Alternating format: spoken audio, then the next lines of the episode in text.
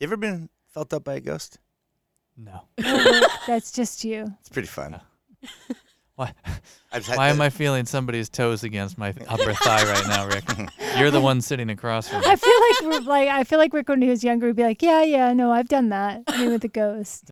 Small Town Scuttlebutt is sponsored by Mario's Lawn Care, proven, prompt, and proficient. Leave it to the pros at Mario's Lawn Care.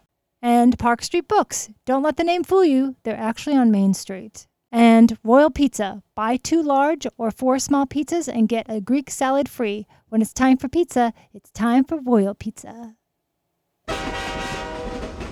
Here it comes right on time. the super spooky small town scuttlebutt Halloween special. Listen if you dare.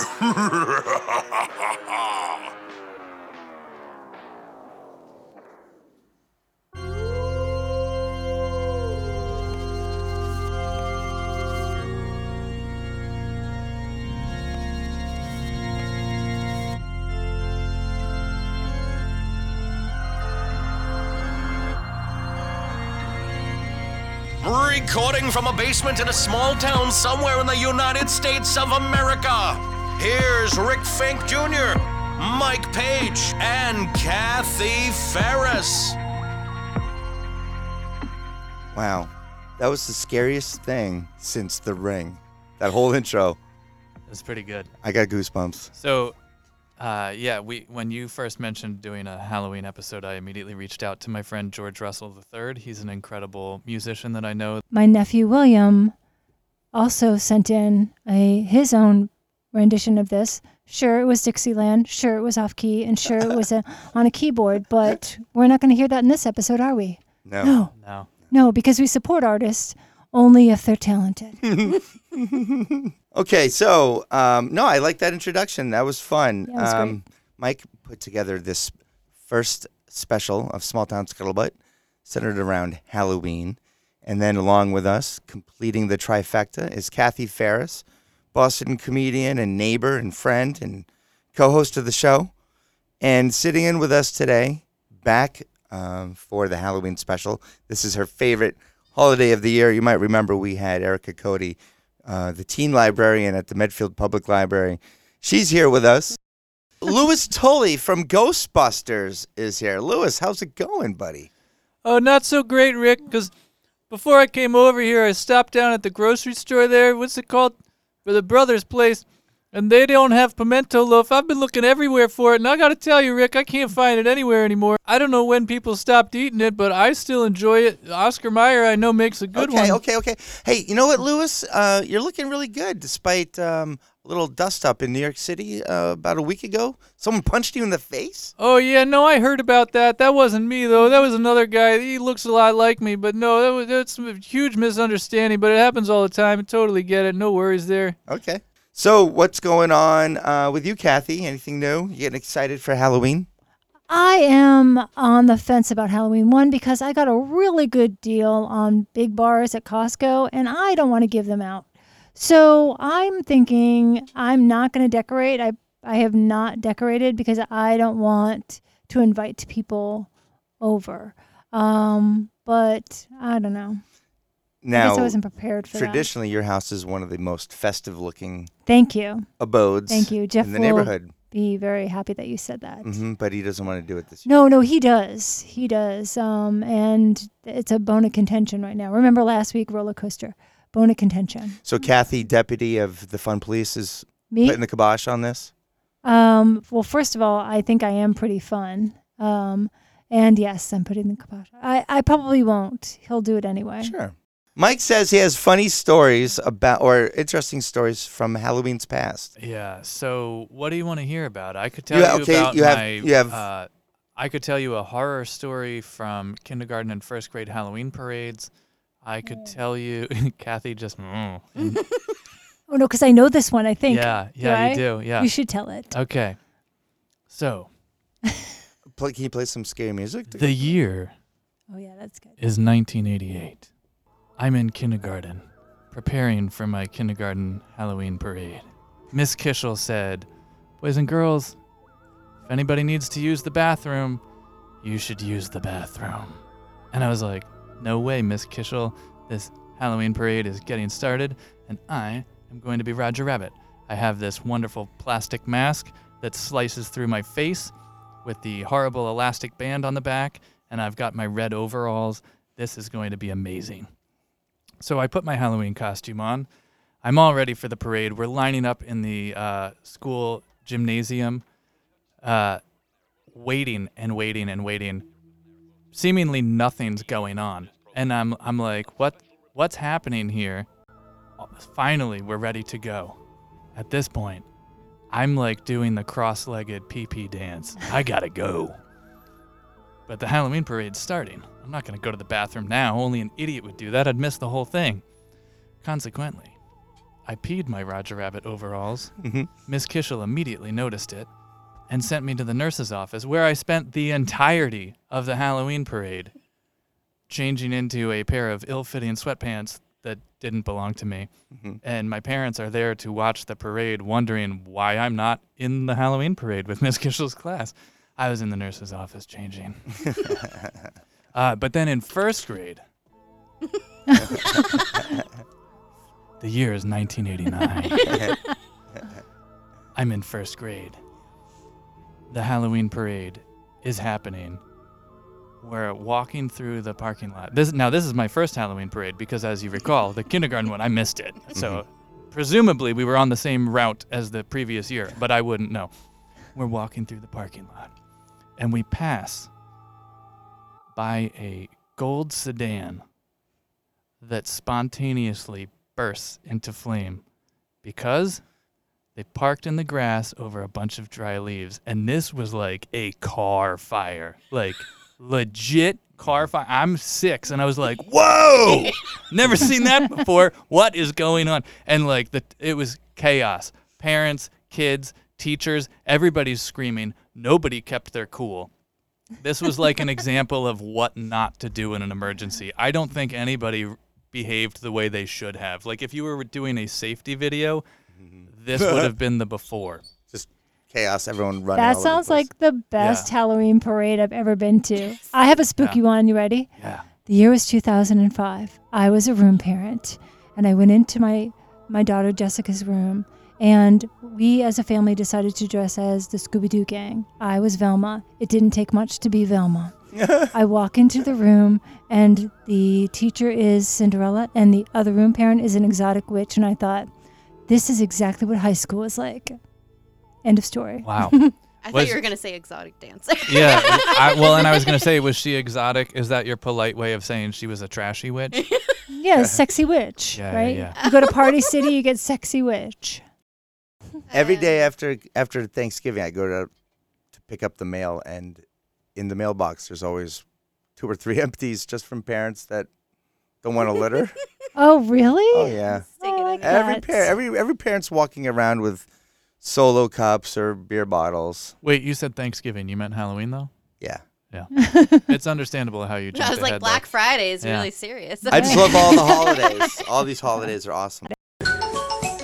Okay, so Erica's here, and um, it looks like she got another tattoo. If you remember, I'll tell you, she's got this eclectic look. She colors her hair. She has tattoos up her arms of like spooky things. Called a sleeve, Rick. her sleeve has jack o' lanterns, a dead woman, um, a, You should be a Scarecrow. That's commentator. called the scarecrow. a scarecrow, a, a scary house, cupcake And a with cupcake. spiders on it. Those yeah. are bats. And now you have something else over here on your shoulder. What's going on? Oh no, actually, I was attacked by a three foot cat. I'm gonna use that joke again. three foot cat levitating Uh-huh. wasn't harnessed properly. So no, I'm uh, I'm in the process of a cover up of a kitchen tattoo. What What is a kitchen tattoo? it's when you make poor decisions in life and Oh. allow somebody to tattoo you in a kitchen No kidding. slash living room of your sister's first apartment on her. What she vouched for this guy. Rick, this is sort of like the gentrified version of a prison tat. yeah, exactly. kind- you know, Kinda. you know what I love about this is normally on a podcast we have to, you know, warn people about things, and what we should tell parents is that they should be listening in because this is a cautionary tale. Well, it is, and I do tell my teens when they, because stick and poke tattoos have come back in style. Um, and then if you don't know what that is, that's if when you fashion your own needle and with like your own ink and you stick literally stick and poke a tattoo on yourself. Oh, I thought that was for prisoners. Um, so no, that's a that's a big thing with teens right now. Um, oh. Do you condone this? I do not No, condone it I at all. you, you shouldn't. no. So um, I tell, I, I actually had a teen that did this, and I was mortified, and I, and they thought it was cool, and that I would think it was cool when they showed me, and I'm like, Mm. ah. was it infected? No, it was actually didn't come out that bad, but I told them like, you know, you really need to think about what you want because it's going to be on you. Well, technically it's going to be on you forever, but I told them like even I was 25 when I got this and now I'm covering it up at 36. So mm-hmm. like you're not going to be the same person you are 10 years from now mm-hmm. and you if you, even if you think this was cool and it was just a blue blob. Erica, you are really good at like researching. That's something you like to do. So we put you to task and said, um, go in, go research something for the Halloween special. So what did you come up with? I found the story of Medfield's first murder very very interesting. Mm-hmm. Um, it also ties into Halloween. Um, it's spooky. There's some things you could visit later. Uh, oh, I, play- I get the play some- soundtrack too. Should we play music for I it? mean, I'm not a children's librarian, so I can't do like a cool. I'm not a good storyteller. no, make, make this. You're I a mean, very good storyteller. Yeah. I also think Rick didn't set this up well because, first of all, thank you. we first met on this podcast yes, and we bonded immediately. And I bond with no one except the beg, the person who bags at Shaw's. Her and I are tight. Anyway, we beg, we clicked immediately on murder, and we started talking about this. We are doing several projects together, and I'm excited about this one because you really sold me on. This is the first murder in Medfield. yes. Um, but I don't. I did not do the deep dive. I want to give credit to Rob Gregg and Richard DeSorgher. Mhm. So, um, in 1802, uh, there was a murder that occurred in, I believe, August, and it was with. It had to do with the Mason and Allen families. Uh, Asa Mason Mason had a, his own farm. Uh, in the northeastern part of Pine Street at the Dover line. So today, that property would be at the end of Overfield Drive. Um, at age 75, he was not in good health. Uh, he was showing memory loss, fatigue, uh, and normally his the oldest son would be called upon to take control of the the property. But his oldest son, Ebenezer, had a history of being mentally unstable. They also had another son that was also declared insane. So I don't know what's going on in that. Do you think. Ebenezer was uh, declared unstable because of his name? I so. mean, it, it, it, it didn't help. Did not help. No.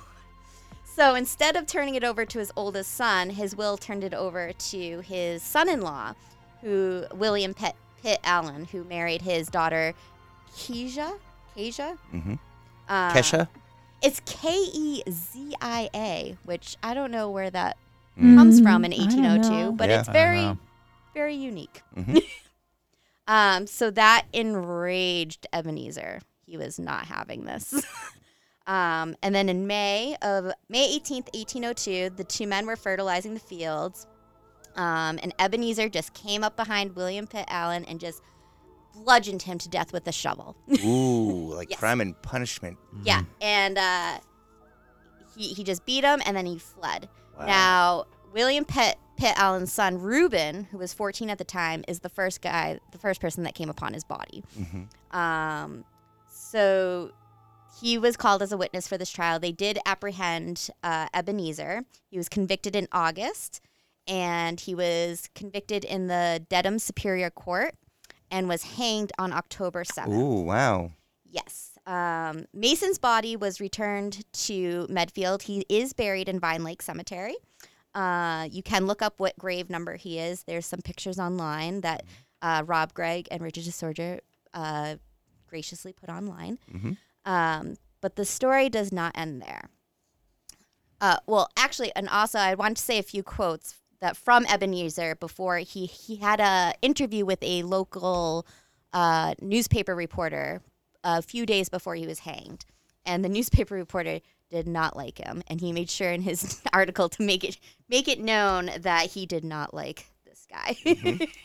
um, so he said basically like you know, uh, why what why did you kill him? And he's like, because he was bad and and you know, he was a bad guy and nobody is missing him for me killing him. Mm-hmm. But hold on, let me find out. Because he That's was an ugly, bad man. I could not live with him. He had no business there to get to my father's farm and my interest into his own hands. I had tried long enough to get him away and did not wish to hurt him. That's a pretty airtight defense. I agree. Yeah. Plus, it's truth, and like I like the truth in the in the media back then. He mm-hmm. also claimed that the Bible says, He who worketh in the field on the Sabbath day shall be put to death. And I have known Allen to go into the field on the Sabbath day with his team, load hay, and get it into the barn. This is also the truth. So Well, that is- there you go. that is also. He should have led with that. And then he was his reply was, "I am sorry that I killed Bill Allen. People make so much noise about it. Did not did not know why." What was his last meal? Oh, his last meal he refused. He just wanted bread and water, and then he refused. Um, What a stubborn jerk. so they they brought him with like four different reverends up to the gallows, um, and they had prayers, and then they offered him wine on the gallows. Refused that, as he did with his dinner. Did he have a reason? Um, he was begging for his life the entire time he was on the gallows. He Was really, he crying? They said they made a point to say he was not crying. He was wringing his hands yep. um, and just begging for his life. Mm-hmm. Um, and then they put the hood over him. Um, and then he, they gave him a, can- uh, they asked him if he had any last words. He didn't say anything. So they gave him a handkerchief to drop when he was ready, and he wouldn't do that. So uh, they just Probably because he had a death grip on Yeah. him. Right. Yeah. So Mason, then holding by the rope that goes over the pulley, desired that he would not, as he sh- should certainly fall. These were about the last words he was heard to utter. The last moment arrived, the signal was given, and the wretched Mason launched into the world of spirits. Unfortunately, the new rope purchased for the occasion gave way as Mason dropped. Classic. Oh. So it doesn't seem like it was a quick death for Mr. Ebenezer. Um, That's that's even worse. yeah. Let's do it again. Yeah. but his his luck did not did not change for the better even in death. so on Halloween night, Yes. 1802, two grave robbers crept into Vine Lake Cemetery. No. Um, and dug up Mr. Ebenezer's body Okay. and stole it.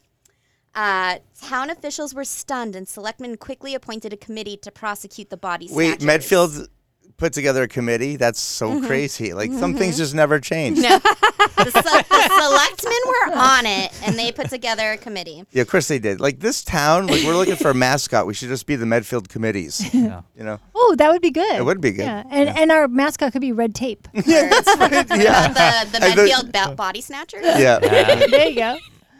Uh, so they found two guys, uh, Jonathan Sprague of Dedham and a Zadok Howe of Franklin. I don't know where these names are coming from. Mm-hmm. 1802. Um, yeah, Yeah. 1802. well, 1788. so they were both so they were both apprehended, and Mason's body, decayed body, was recovered. Uh, Sprague and Howe were brought up on charges and sentenced to appear in Dedham Court. There was one principal witness named Royal Sales. Wow. Um, yeah, Royal Sales. No relation to Royal Pizza. No relation to Royal Pizza. No, keep those separate. Um, he had knowledge of the body snatching, but he mysteriously vanished. Nobody could find him when it was time to testify. So, with no witness available to testify against Sprague and Howe, they were released. They were never charged. Now, later, they became physicians. They did. So, Did they turn their lives around? No, the theory is that the motive for the body snatching in that time it was uh, common practice for people to dig up graves and steal them and sell them to medical students or professors uh, to study uh, on their off time. Right, they 'cause would they- play. they They, would made- pay good money for that. They made good money because I was just on um, Google to, to get my own fingerprinting kit, Yes. and that's going to set me back three hundred dollars, and that's three bodies. yeah, three bodies. I'd have to dig up three bodies to get that. Yeah. So they were never charged with it. They became doctors. They were buried later, and they were had they were like prominent, well-respected members of society. It was never brought up again.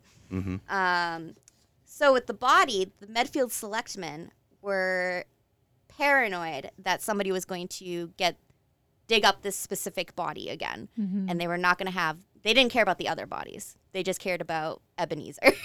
so they decided that the solution was to cut him up into pieces, bury his torso, which was believed to contain the soul, at the intersection of South Street and Noon Hill Road because it's a crossroads. So they felt like it was mm-hmm. that. so wait, his body is his torso is buried on the intersection of South Street and Noon Hill Road. Right. So if you're ever there Wow. and you're like, why can't I ever catch a break here? It's because of Ebenezer. Yeah. Guys, Well, his can I make a prediction? hmm The police are going to be really busy on the night of Halloween this year because people are going to be digging up Ebenezer. yeah. Well, Right. they believed it was the crossroads of heaven and hell, so that's why they wanted the soul, the torso there. A lot of people believe that. Um, also, if you're a witch, you uh, bury your spell bags there because they're more likely to come true. But anyways, that's neither here nor there. okay. um, At the corner of Noon Hill and South Street? mhm. Oh. Uh, Mason's head was dispatched to the field off South Street next to Stop River. His arms and legs and other body parts were buried elsewhere around town in undisclosed locations. So we still to this day do not know where those body parts have been buried. Wow. Um, I like the whole thinking of like, we've got to protect this body. Let's chop it up. and bury it. But they didn't care about any other bodies. Well, I guess later they they got like steel vaults and they like did stuff like that, so it would be harder to dig up a body and steal. it. Well, you know, in Ebenezer's defense, I mean, when you can give quotes like Ebenezer can in the paper, he's going to get fans. yeah, right. People Why are going to you- want that. And also at the trial of the body snatchers, or actually no, the trial of Ebenezer, there was a Zadok Howe of Foxborough, of Foxborough in Revolutionary War fame, who was the father of the eventual body snatcher on the jury. So that is also Wow. interesting. Interesting. is. Yeah, it's it's it's an interesting case, and there's you can visit these graves of the selectmen. Uh, Rob Gregg's article gives like a whole map and uh, cast of characters and what happened to them, and it's super interesting. Um, the chief judge that was in Ebenezer's trial was a signer of the Declaration of Independence. He was our state's first attorney general. What was his Um, name? His name was Robert Tree Paine. Wow. Yeah. So Treat, right? Robert Treat? Treat, Paine? yes. Yeah, okay. yes. Um, that was very interesting because I feel like it had a lot of twists to it. You know what I mean? Like a really good CSI episode. Yeah, like you think the guy getting hanged is the end of it. Nope. No. No, That's just the Who beginning. doesn't love a good body snatching story? Guy getting hanged that went wrong, Yeah. and then the body snatching. The murder itself was. Do you think that was premeditated, or is that a guy just saying, you know what, enough's enough? I just thought it was interesting that they, a lot of people. So I do have quotes from townspeople about Ebenezer, what they thought of him. hmm Um, Jesse Newell said, "I think he possessed an odd disposition."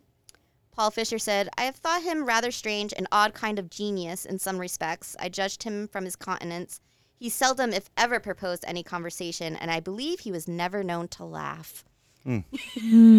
Oh, I don't trust a person that Fun can't guy. Yeah. I would be convicted of murder. Wow. yeah. You know what I like about the holidays? It's the pop culture, it's the books, it's the mm-hmm. movies, it's all that stuff that helps spread the spirit of the season, right? Well, when it comes to children's books, there's not many good books that are of the scary genre. It's unfortunate. There's really not any. I mean, I feel like anybody can write a children's. Anybody. What do you mean? It's by not that hard. Why don't you do it then? Uh, Erica, would you like to read this book? Well, first, I think it's hilarious that you say that there aren't any good chil- like Halloween children's books out there when so many people have made multi-million dollars on just scaring the pants off kids. yeah, but they're not good. They're, uh, in my estimation, the quality. It's quality. Okay, so what you're going to Over present to 20. us is quality. This is what you think quality In is. my librarian experience, Yes. most of the Halloween books are like cutesy, like the little witch builds her house Mhm. or goes to school. There's not like frightening children's stories. All right, The Haunted House. The Haunted House, another title page. There's a lot of uh, title Se- pages. there. Second title page, The Haunted House. One day, I went into an old abandoned house, and all of a sudden, I heard a crash. I went to see what happened. I saw a green ghost throwing old dishes on the floor. I did a very dumb thing. I yelled, Stop that! The green ghost came after me and grabbed my arm. I screamed, Help me! Wait, hang on. There's a green ghost throwing dishes on the floor. It kind of looks like a frisbee, though. Is he doing disc golf? Well, it kind of sounds a lot like Slimer and Ghostbusters. It looks like him too. Also, those dishes don't look old. Was he eating pizza and and dropping the plates? I'm concerned about the nose on the Yeah. child. Well, we're getting very visual on an Okay, audio so- format, alright. so Moving on. Mhm. At that very moment, I saw another monster. It looked ugly with blood drooling from his mouth. It was green with pink polka dotted skin. I thought it was going to save me. It grabbed the ghost and ate him. Then the monster began chasing me. I tripped over an old broomstick.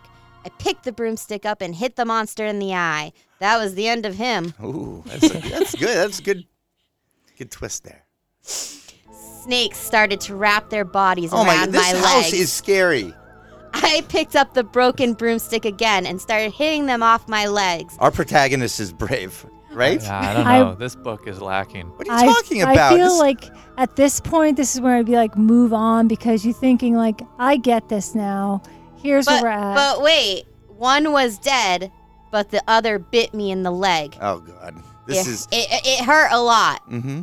Of course it would. It's a snake bite. And then I saw a hawk with wings 10 feet long coming after me. Oh god, I it tried never to ends. I Okay. tried to get under the table so that it couldn't get me, but I was too slow. okay, stop. Oh. I just have a question here. How did a hawk get into the home? Because I see that this clearly is a home. Well, it, it's dive bombing. Mhm. But it's got 10 foot wings. How did it get through the door? also, it's very large. I feel like there's something wrong with that hawk. well, how did the the pink polka dotted monster get in?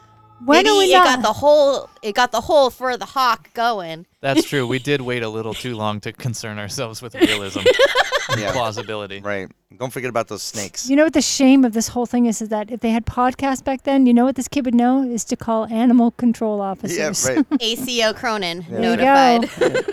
Uh, it lifted me up to the ceiling and circled around the room many times. Then it dropped me into a very old sofa. That- like grandma's sofa? This book Was is it such garbage. Wait, where did you Also- get Well, wait. Okay, wait. Hold on. What do you think he should have been dropped onto? Well, first concrete of all, floor? Well, what? what That would really hurt. This is like children's book. We don't want to crack the kid's head open. I but thought I you like said that one- it's like this spooky haunted house, and then it's called a sofa. What do you want And- to call it? and everything, Sectional. everything is old. It's no, not it should gently be like used. the. Uh, it was dropped on the Victorian chaise lounge Mhm. because women used to faint The all the time back then. Yeah. Right, or maybe some product placement, like it's dropped on the, the sofa from Jordan's Furniture, where we could get a delivery in less than three months. Zero financing. All right. Oh, we get into better writing a little bit. There's some similes. The hawk came after me like a bullet. Mm. I moved very quickly. It crashed into the, the couch. We switched to couch. Oh man. So I ran out the door. I then woke up and found out that it was just a bad dream. Oh, thank gosh. Oh, Oh, we pulled a Dallas. Oh, right, I thought, oh boy. right, right. All right. That's and then good. it says the end. Can we write like? I- Does it have a publisher's address in that book so we can write the author a note and There just isn't, trash but there them? there is an about the author blurb on the last page. We all know about Stephen King. All right, so let's move on to Nah, another uh, section. uh, uh, It says, Little Ricky is eight years old. he is in the third grade. Ricky likes sports, fishing, and camping. Oh, Wow. He has a younger sister and brother. Their names are Jenny and Bobby. Ricky has a rabbit and several fish to take care of each day. Erica, can you tell us anything new about this um, haunted drive-through that we have not already discussed With previously? Brett? Yeah, we had Brett on last week. I had know. I closed the show foolishly telling people it was on the 24th. that is not the case. Hope they didn't show up. well, if you if you went, That's I mean, on it's Rick. still it's still spooky up there. yeah, it is. It sure is. So um, go back again, and this time hit it on the 30th, Yes, this and that'll be Friday. even spookier. Yes, this Friday. Um, although we recently checked the forecast and there's snow. hmm That's awesome. So uh, we'll figure out what we're going to do. Uh, the Facebook event blew up. We had 6,000 responses. That's amazing. Wow. That's hun- amazing, folks. Th- this town has twelve thousand people in it. And So- 130,000 people have seen the event. That's so, incredible. Wow. yeah, I've uh, I've called in reinforcements. My half my friends are helping me with this, and my Mm-hmm. lovely uh, partner Dylan is helping with uh, electricity and generators, and Awesome. uh, it's a it's it's been my life for the past month. So I'm I'm really excited about it, and I hope um, if it goes well that we can do it yearly with Medfield TV, and instead of a drive-through after COVID, have an actual walkthrough and maybe a zombie race, and just have it a whole Right. a whole big thing um, Mhm. because we're not allowed to do jump scares because it's going to be cars drive. We don't want people to accidentally, you know, run into another car, Clip the zombie. clip, the- clip Mm. anybody, or run into another car. So I mean, but wouldn't that be great if you like if you had your kids in the car and there was a zombie and he like like banged on the window and was like I wish. remember to pay attention in remote learning. Ah. I, I so wish we could do that, but Brush your teeth in the morning and Yeah. before you go to bed. Remember to fly. Eat your vegetables and listen to your mom. Don't uh, get kitchen tattoos. don't do not get the kitchen. tattoos. Don't abuse your screen time; it'll rot your brain. Don't keep doing bits in a podcast that aren't working. Park Street Books. Explore the vast creative play selection at Park Street Books, from arts and crafts to building toys and games. When they say they have a little bit of everything, they mean everything, including owl puke. Yeah, owl puke. That's what I said. You can literally buy your kid owl puke. So they can take it home and dissect it to learn what the owl had for dinner, right by your side as you make your family dinner. Better yet, gift the owl puke to your next kid hosting a birthday party. I am botching this up, but let's just keep going, you guys, because it's about owl puke, so I have your attention. What's the best part? Park Street Books will wrap your gifts at no charge. Visit them on Main Street in Medfield or online, parkstreetbooks.com. They're so creative, it's scary. Mario's Lawn Care has been serving Medfield for 35 years, so you can trust them when it comes to lawn and garden maintenance. Right now, Mario says the deer are foraging. Hemlock, arborvitae, and rhododendron are just some of the favorite food sources, so be sure to wrap your plants and trees with deer netting or burlap. Of course, if you don't have the time, you can always call Mario's Lawn Care, and they'll get you buttoned up for the season. Mike has a note here that we're going to call a woman named Julie. I don't have Julie's last name, and we don't know where Julie works, but we know that she knows a lot about ghosts. Yeah. What else can you tell us about this Julie character? Not a lot. She was kind of thrown into my lap, figuratively, um, on Saturday.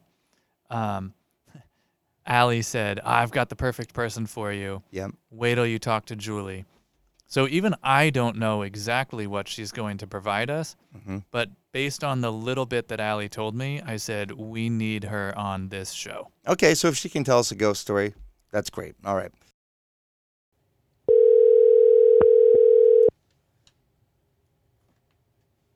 Hi, this is Julie. Hi, Julie. This is Mike. Hi, Mike. How are you? I'm great. How are you? I am doing great. Real quick, can I get your last name real quick? Sure, it's Menard. You used to work at uh, the House of Seven Gables, right? I did, yeah. Allie told me you had a ghost story to share. And then when I I reached out to you, you were like, which one do you want to hear? Um, Um, yeah, I have many. okay, so do you want to tell one either that has like a bizarre twist at the end or like a favorite one or the creepiest one? Um, I think you had mentioned you had one that was fairly recent. So my husband runs um, a paranormal group out of Peabody here. And so with COVID, um, they haven't been able to go do a, like residential cases, um, but there have been some commercial locations that they have been able to go into and investigate. So last Saturday, the team went and I tagged along. My husband and I were up on the third floor and there's this like room upstairs that has all these dolls in it. So that in and of itself is just creepy. Yeah, I already would have. Um, so we're doing an EVP session and, you know, my husband and I are talking and, and he had said, you know, if you, you know, you can jump on the bed. He has all of his equipment on the bed. You know, you can jump on the bed. You can touch any of the equipment. The equipment will make noise. And in the recording, you can hear him say, um, you can jump on the bed.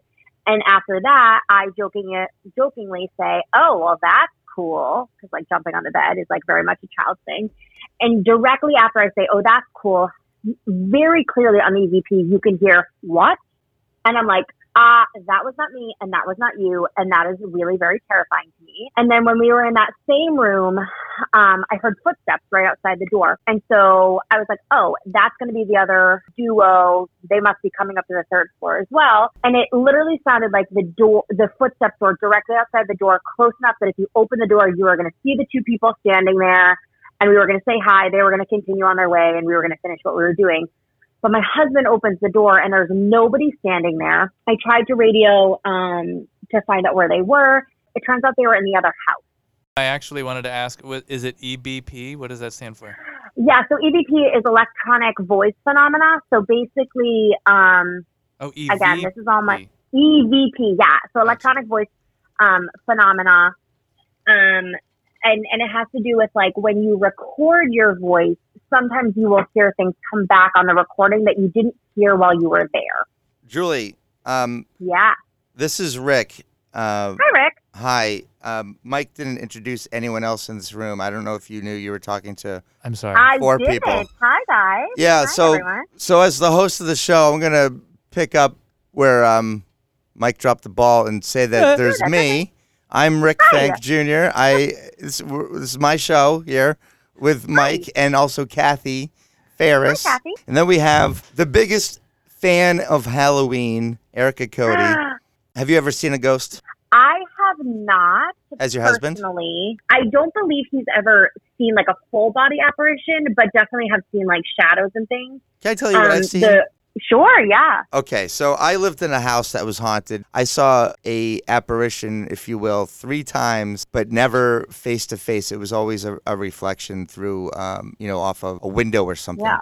hmm The first, the first time I saw it, it was, it looked like a big plume of smoke. If someone had just blown out a cigar, Yeah. and um, that was directly behind me, and I saw it in a reflection in a, in a window ahead of me. I turned around, it wasn't there. Another time, it grabbed me, and another time, it was. Where did You're it like, get touch your you? hands off me. Can you show on the dog? Yeah. I mean, I was going to ask, did you like pee your pants when you saw these things? Because I probably would have. Well, the first time I got grabbed, that was a little- Actually, sorry, sorry to jump in, Julie. We already established on this episode that I'm the one that peed their pants.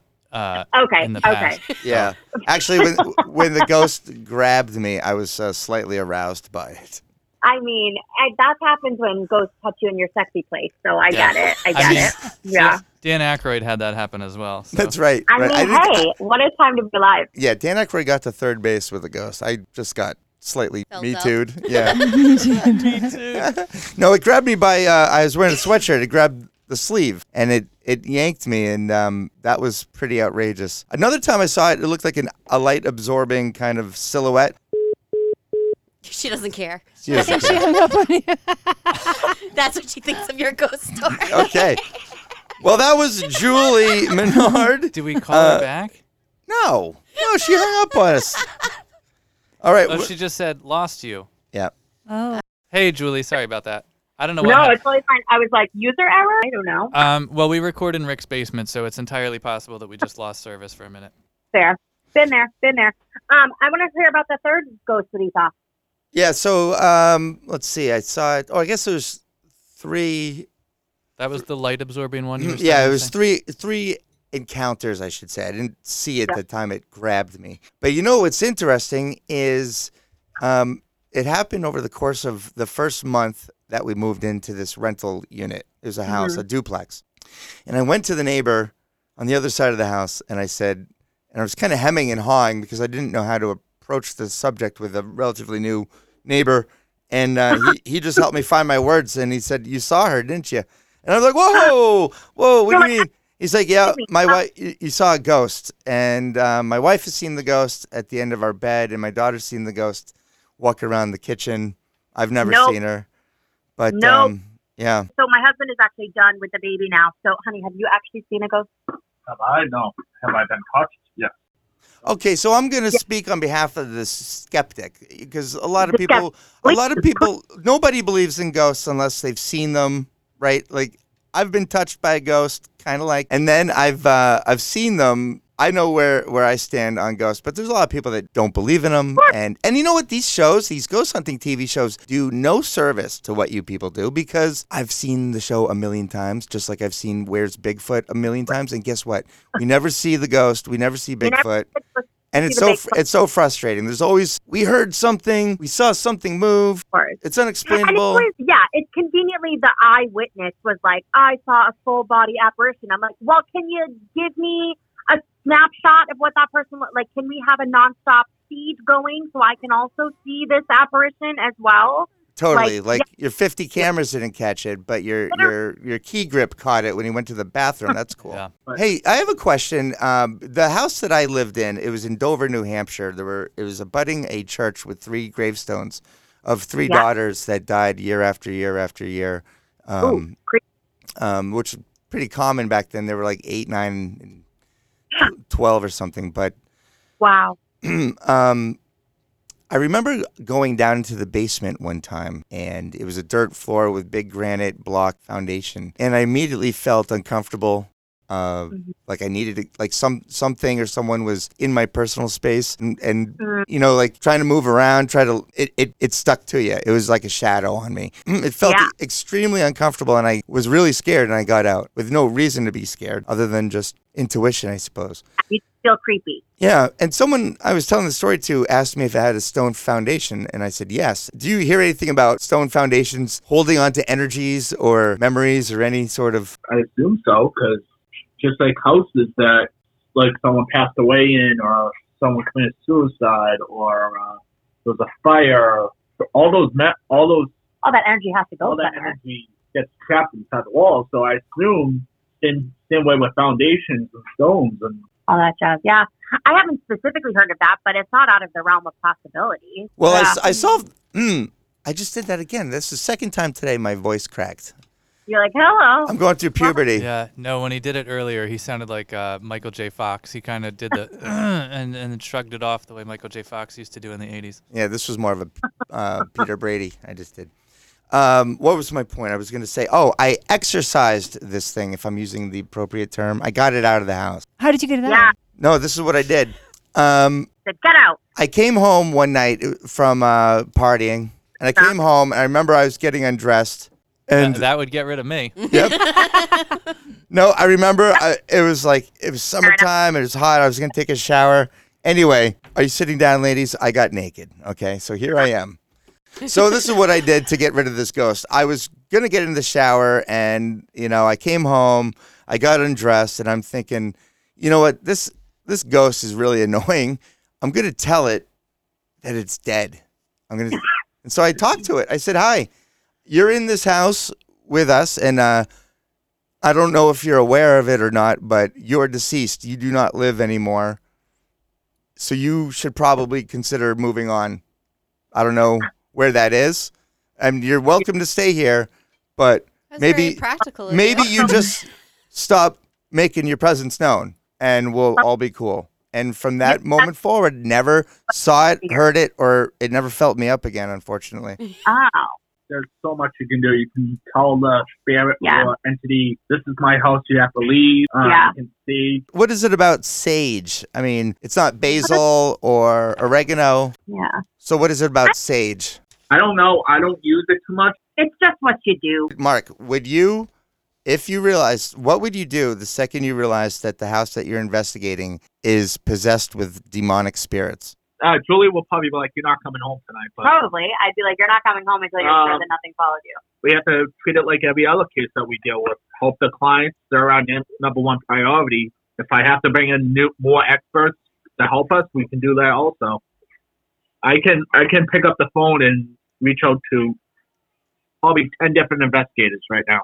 Julie Mark, so say say a client called you and said, I don't know, like I have this bad vibe in my house. I don't know if it's my kids or my marriage, but I might think that my house is haunted.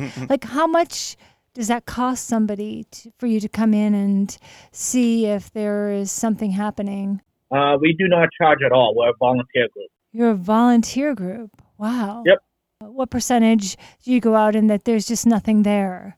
Eventually, you start feeling the room out and knowing, yeah, I'm not getting anything. Okay, I got. I'm going to ask you guys, uh, Julie and Mark. Last question: What is Yeah. the scariest movie ever made? Serious movie ever made. Yeah, a ghost movie, ghost ish.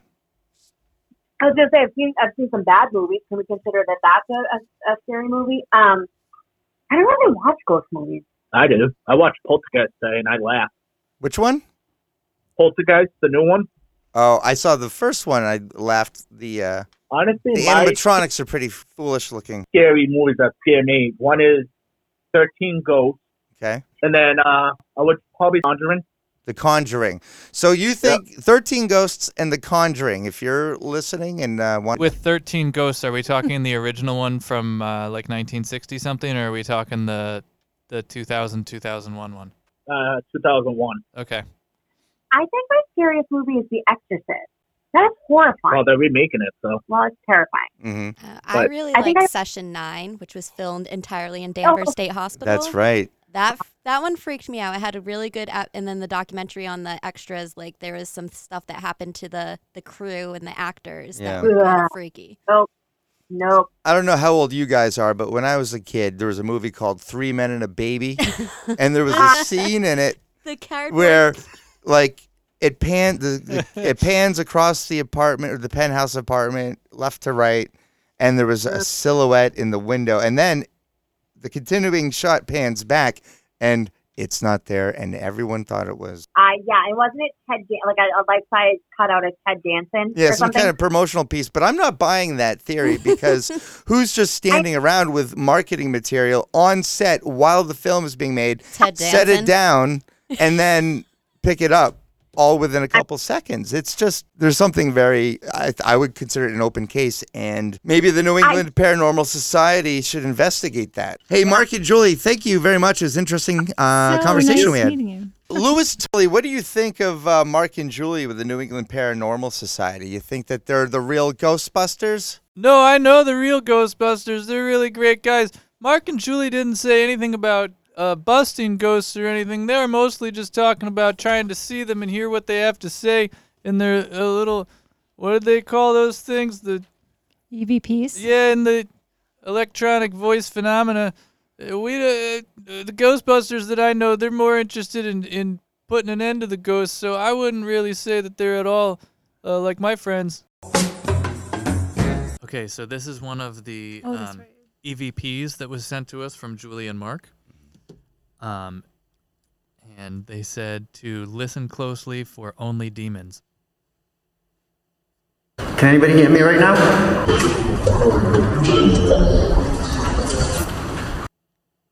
What did he say? Did I don't know. that? I didn't hear it. I I heard order Domino's. Like, let's try it again. Can anybody hear me right now?